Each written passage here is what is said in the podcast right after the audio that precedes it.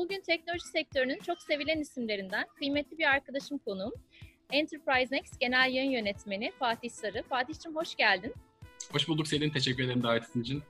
E, rica ederim. Bugün biraz teknoloji yayıncılığında neler değişti, teknolojinin gazeteciliğe katkıları neler oldu bunları konuşmak istiyorum aslında. Öncelikle teknolojinin gelişimiyle birlikte geleneksel gazeteciliği sence bu durum nasıl etkiledi? Bu alandaki yeni fırsatları nasıl değerlendirirsin? Öncelikle bu konuda fikrini almak isterim. Ee, senin biliyorsun benim 25 yıl yaklaşan bir gazetecilik e, geçmişim var ve eğitim olarak iletişim fakültesi mezunu e, ender gazetecilerden bir tanesiyim. E, biz eğitimimizi aldığımız dönemdeki gazetecilikle veya benim mesleğe başladığım 95-98 yıllar arasındaki gazetecilikle şu anki gazetecilik arasında dağlar kadar fark var. Takdir edersin o zamanlar biz kurşuna dizer gibi, yani kurşuna dizerdik işte fotoğraf ayrım, renk ayrımlarına giden fotoğraflarla, diyalarla çalışırdık e, her zaman her yerde söylüyorum bir haberi hazırlayabilmek için röportaja gitmesi, gelmesi, yazılması, baskısı, dizgisi bir günümüzü alırdı. Ama şu anki süreçleri çok daha iyi biliyorsun. Benim bir habere ulaşmam, erişmemle onu yayına alabilmem arasında yarım saat bile fark yok. Video ise belki yani bir saat sarkabilir montajı ve şeyle. O anlamda teknolojinin bize çok önemli faydası, çok iyi bir faydası olduğunu söylemek lazım. Çünkü zamandan muazzam bir tasarruf ettik. Biliyorsun herkes her şey çok kolay ulaşabiliyor. Her şey çok kolay tüketilebiliyor. Haber de aynı şekilde. Eskiden haberler işte ben bugün gazeteye basardım, yarın Ankara'daki arkadaş anca okurdu. Ama zaten o haberin ona gitmesinin süreci oydu. Ama bugün benim o haberi bugün basıp yarın o Ankara'daki adama gönderme şansım yok. Çünkü o haberi bir saniye sonra Ankara'daki adam bir şekilde haberdar oluyor. E, o yüzden teknolojinin bizim işimizi hızlandırması çok olumlu, çok iyiydi diyebilirim. Aynen. Peki e, online gazeteciliğin sana göre e, başka bir avantajı ya da dezavantajlarını nasıl değerlendirirsin? Ya işte ben az önce söyledim gazetecinin her tarafında dergi, gazete, televizyon olduğum için hani bütün süreçlere de hakimim maalesef. e, online gazetecilik muazzam bir şey. E, az önce bahsettiğim o Ankara örneğinde verdiğim gibi insanların habere, bilgiye ulaşabilmesinin en kolay yolu. Ama bir yandan da çok, çok fazla istismar edilebilecek bir konu. Biliyorsun e, vatandaş gazeteciliği diye kavramla beraber, e, teknolojinin geçmesiyle beraber bu kavramın hayatımıza girmesiyle insanların aklında her ben de gazetecilik yapabilirim şey olmuştu. Evet çok iyi yapanlar da çıktı bu arada. Kimsenin hakkını yememek lazım. Ama bazıları da bunu kötüye kullanmaya başladı. Nasıl mesleğimizdeki kötüye kullananlar varsa o tarafta da bunlar çıktı. Online tarafta insanlara hep şunu tavsiye ediyorum. Online gazetecilik güzel, bizim yaptığımız online gazetecilik de güzel ama bilmediğiniz ya da tanımadığınız yayınlardaki haberlere güvenmeyin. Güvenecekseniz de mutlaka bir iki taraflı kontrol yaparak güvenin. Fatih Sarı yazdıysa bir de gidin senin oran yazmış mı bakın neler yazmışlar ona bakın ve mukayese edin. Herkesin aklı var, herkesin fikri var, herkes kendi e, öz düşüncesini üretmekte serbest, özgür, kimse kimseye engel olamaz. Ama hani şey, yabancıların e, cross check ya da double check dedikleri şeyi iki kere kontrol ederek yaparlarsa doğru haber ulaşmış olarak. Çünkü biliyorsun manipülasyon çok kolay. Kuzey Kore diye bir ülke var. Bundan iki Dünya Kupası önce adam, onlar ülkesinin böyle bir başkanı var. Güzel saçları olan biliyorsun. Diktatör diyelim, başkan demeyelim. Ee, Kuzey Kore'nin Dünya Kupası'nı kazandığını, Portekiz'i finalde 4-0 yenerek kazandığını söyledi ülkede. Kupaya tören yaptı ülkede ve bütün Kuzey Koreliler dünya şampiyon olduğunu sandılar. Evet. Niye? Bu hani habercinin bu tarafları çok manipüle edilebilecek bir şey. Aynen. Kapalı bir dünyada her şeyi söyleyebilirsiniz, inandırabilirsiniz insanları. Ama işte online gazetecilik bunu da getirdi. Açık bir dünya, eğer sansürle yönetilmeyen bir ülkedeyseniz, açık bir ülkedeyseniz, açık bir dünya, açık haberler ve herkesin habere doğru şekilde ulaşabileceği bir fırsat getirdi online gazetecilik. Ve dönüşümde çok uzatmak istemiyorum. Dönüşümde de normal gazetecinin dönüşümünde de online tarafa kayma var biliyorsun. Neden? Çünkü işte gazetenin basılması, dağıtılması olan bir süreç. Bu süreçteki insanların o habere erişmek için vakitleri yok. O haberi mutlaka ya sosyal medyadan ya da başka bir yerden almak durumundalar. O yüzden online gazeteciliği yaparsanız hem meslek olarak iyi bir duruma gelir hem de halkın doğru bilgilendirilmesi için önemli bir e, argün olur sizin için. Aynen.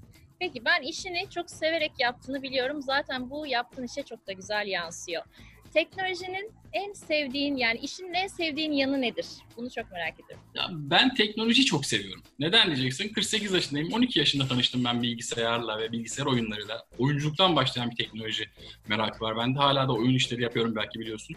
Ee, teknolojinin güzelliği şu, sizi her zaman e, dinamik tutuyor. Her şeyi kontrol edebilir hale oluyorsunuz. Ben işte 12 yaşındayken 85, 86 yıl, 83 yıllarında başladığımda bile e, teknolojiyi kontrol ederek oyun nasıl oynarım, oradan nasıl yaparım, gidip işte O zamanki şeyler yoktu. Bir internet veya arama motorları yok.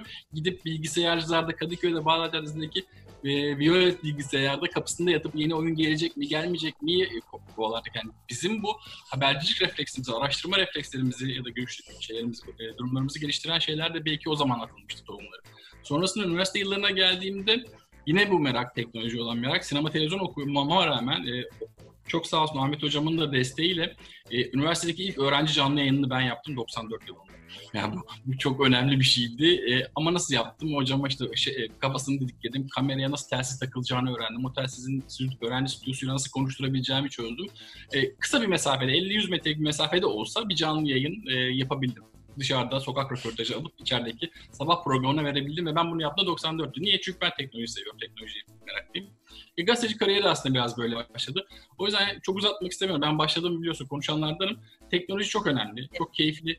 İnsanların dinamik hayata devam etmesini, yenilikleri takip edebilmesini sağlayan bence en önemli araç ve hani insanlar ben şeylere çok kızarım. Benim annem babam bile bunu yapmaz. Ya ben teknolojiden anlamam. Ben teknoloji cahiliyim. Ya ne olur bunları kullanmayın. Ya teknoloji cahilliği diye bir şey yok. Bakın şunları kullanabiliyorsanız elinizde şunlardan bir tane varsa teknoloji cahil olamazsınız zaten. Birazcık kurcalayan bunlar artık herkesin anlayabileceği şekilde geliştirilmiş ürünler ve herkesin herkesten kastım tabii hani 90 yaşında gözleri görmeyen insanlardan bahsetmiyoruz tabii de. E, mümkünse teknolojiden kimse korkmasın. Hep bu mesajı vermeye çalışıyorum. Teknolojiden ben teknoloji cahiliyim ben anlamam. Yok böyle bir şey.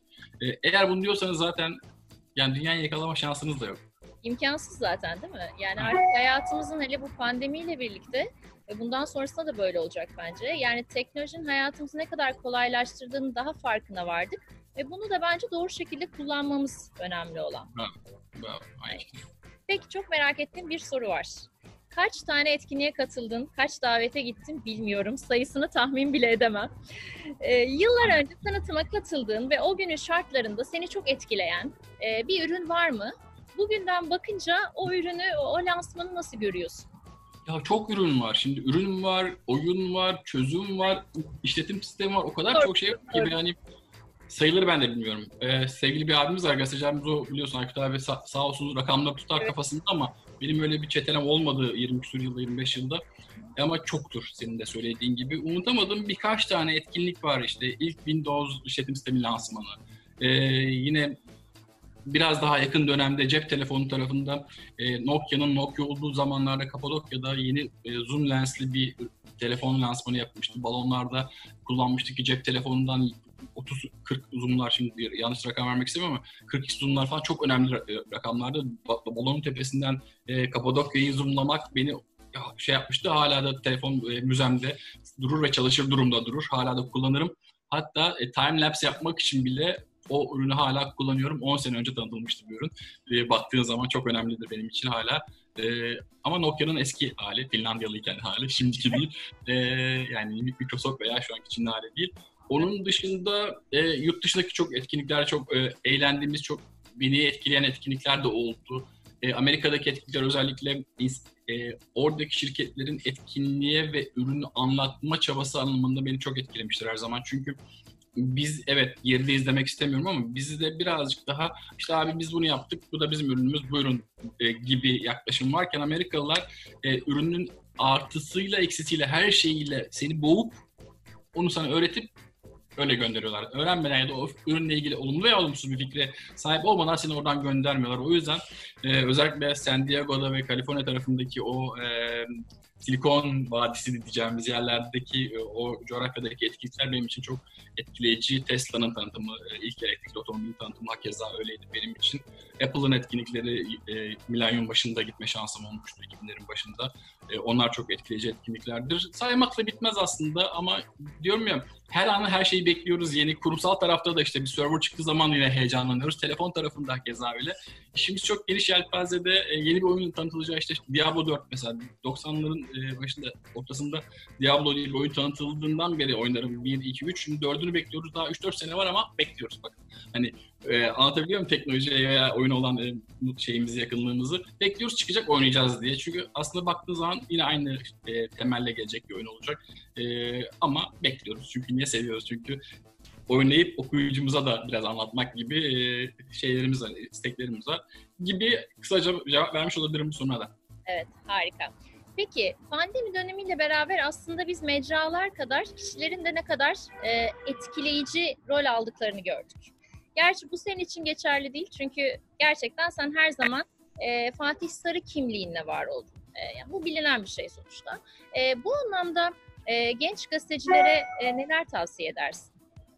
Ee, çok güzel soru. Teşekkür ederim bu soruyu bu şekilde sorduğun için. Aslında e, ben de her zaman Fatih Sarı olarak bilinmiyordum. Ben de doğdum. Fatih Sarı işte Milliyet'te çalışan Fatih, Information Week'te çalışan Fatih, Star'da çalışan Fatih, Fatih Sarı, Sarı gibi. Bu bir süreç aslında. Genç gazetecilerin de buna aldanmaması lazım. Biz geliriz işte Ayşegül olarak çok güzel işler yaparız. Evet çok güzel işler yaparsınız. O zekayı, o çalışma azmini, o meslek aşkına sahipseniz herkes her şeyi yapabilir. Kimse bunun önüne geçemez ama öncelikle şu çok önemli e, sen de başında çok sağ onur ettin beni. Severek yapmak gerekiyor.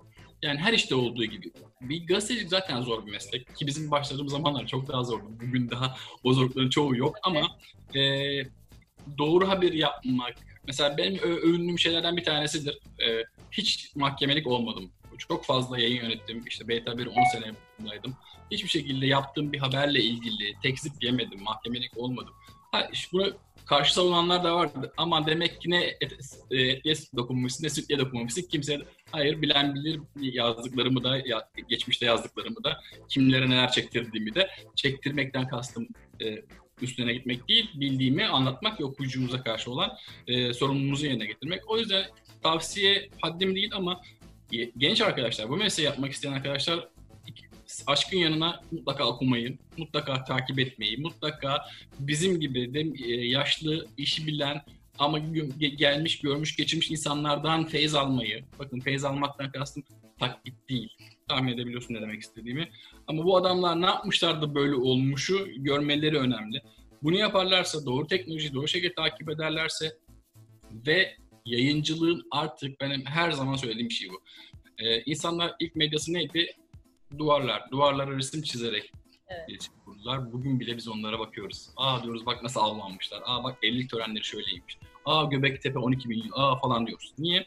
O adam orayı medya olarak kullandı. Bugün ben internette Enterprise Next.com'u işte e, Esport Next.com'u kullanıyorum yayın yeri olarak. Yıllar önce Beta Haberi, ondan önce Milliyet falan. Sürekli değişiyor medyalarım, kullandığım ortamlarım. Ama Fatih Sarı olarak yazdığım şey belli. Habercilik yapıyorum. 5 1 k kuralına uygun haber yazıyorum bu standartları unutmamaları lazım. Hani 5 ne bir kere zaten mesleğin e, şeyi olmazsa olmazı. Bu kuralları çerçevesinde doğru şartlarda ve doğru yapılarda işi öğrenip keşke okulunda okuyabilseler. Eyvallah o da bir şeydir ama e, bizim meslekte bazı e, abilerimiz okulda olmayı çok e, önemsiz bir detay olarak görürler. Ama en azından ben askerliği kısa dönem olarak yapma sayede deyip böyle onlara gülüm küçüklü cevaplar veririm. E, çok uzatmak istemiyorum. Biliyorum ya aldığımız saz elime konuşmayı seviyorum. Günün sonunda bu iş aşkla yapılabilecek bir iş, okuyarak yapılabilecek bir iş ve araştırarak yapılabilecek bir iş. Bu üçünü yaptıkları zaman çok başarılı olacaklardır. E, amaçları çok paralar kazanıp yatlar, hamamlar sahibi olmak değilse eğer. Evet, aynen. Çok güzel anlattın Fatih'ciğim. Öncelikle kıymetli vaktine, ne kadar yoğun olduğunu da çok iyi biliyorum. Kıymetli vaktini bize ayırdığın için çok teşekkür ederim. En kısa zamanda görüşmek üzere diyorum o zaman. İnşallah görüşmek üzere. E, bu arada pandemiden de olumsuz etkilenen herkese e, başsağlığı, geçmiş olsun taleplerimizi, dileklerimizi iletelim. Umarım bu süreci çok güzel bir şekilde atlatacağız. Aynen. Verdiğim bu fırsat için de ben sana teşekkür ediyorum ayrıca. Siz nerede varsanız ben de her zaman oradayım biliyorsun. Teşekkür ederim. Her zaman. Çok seviyoruz seni. Hoşçakal.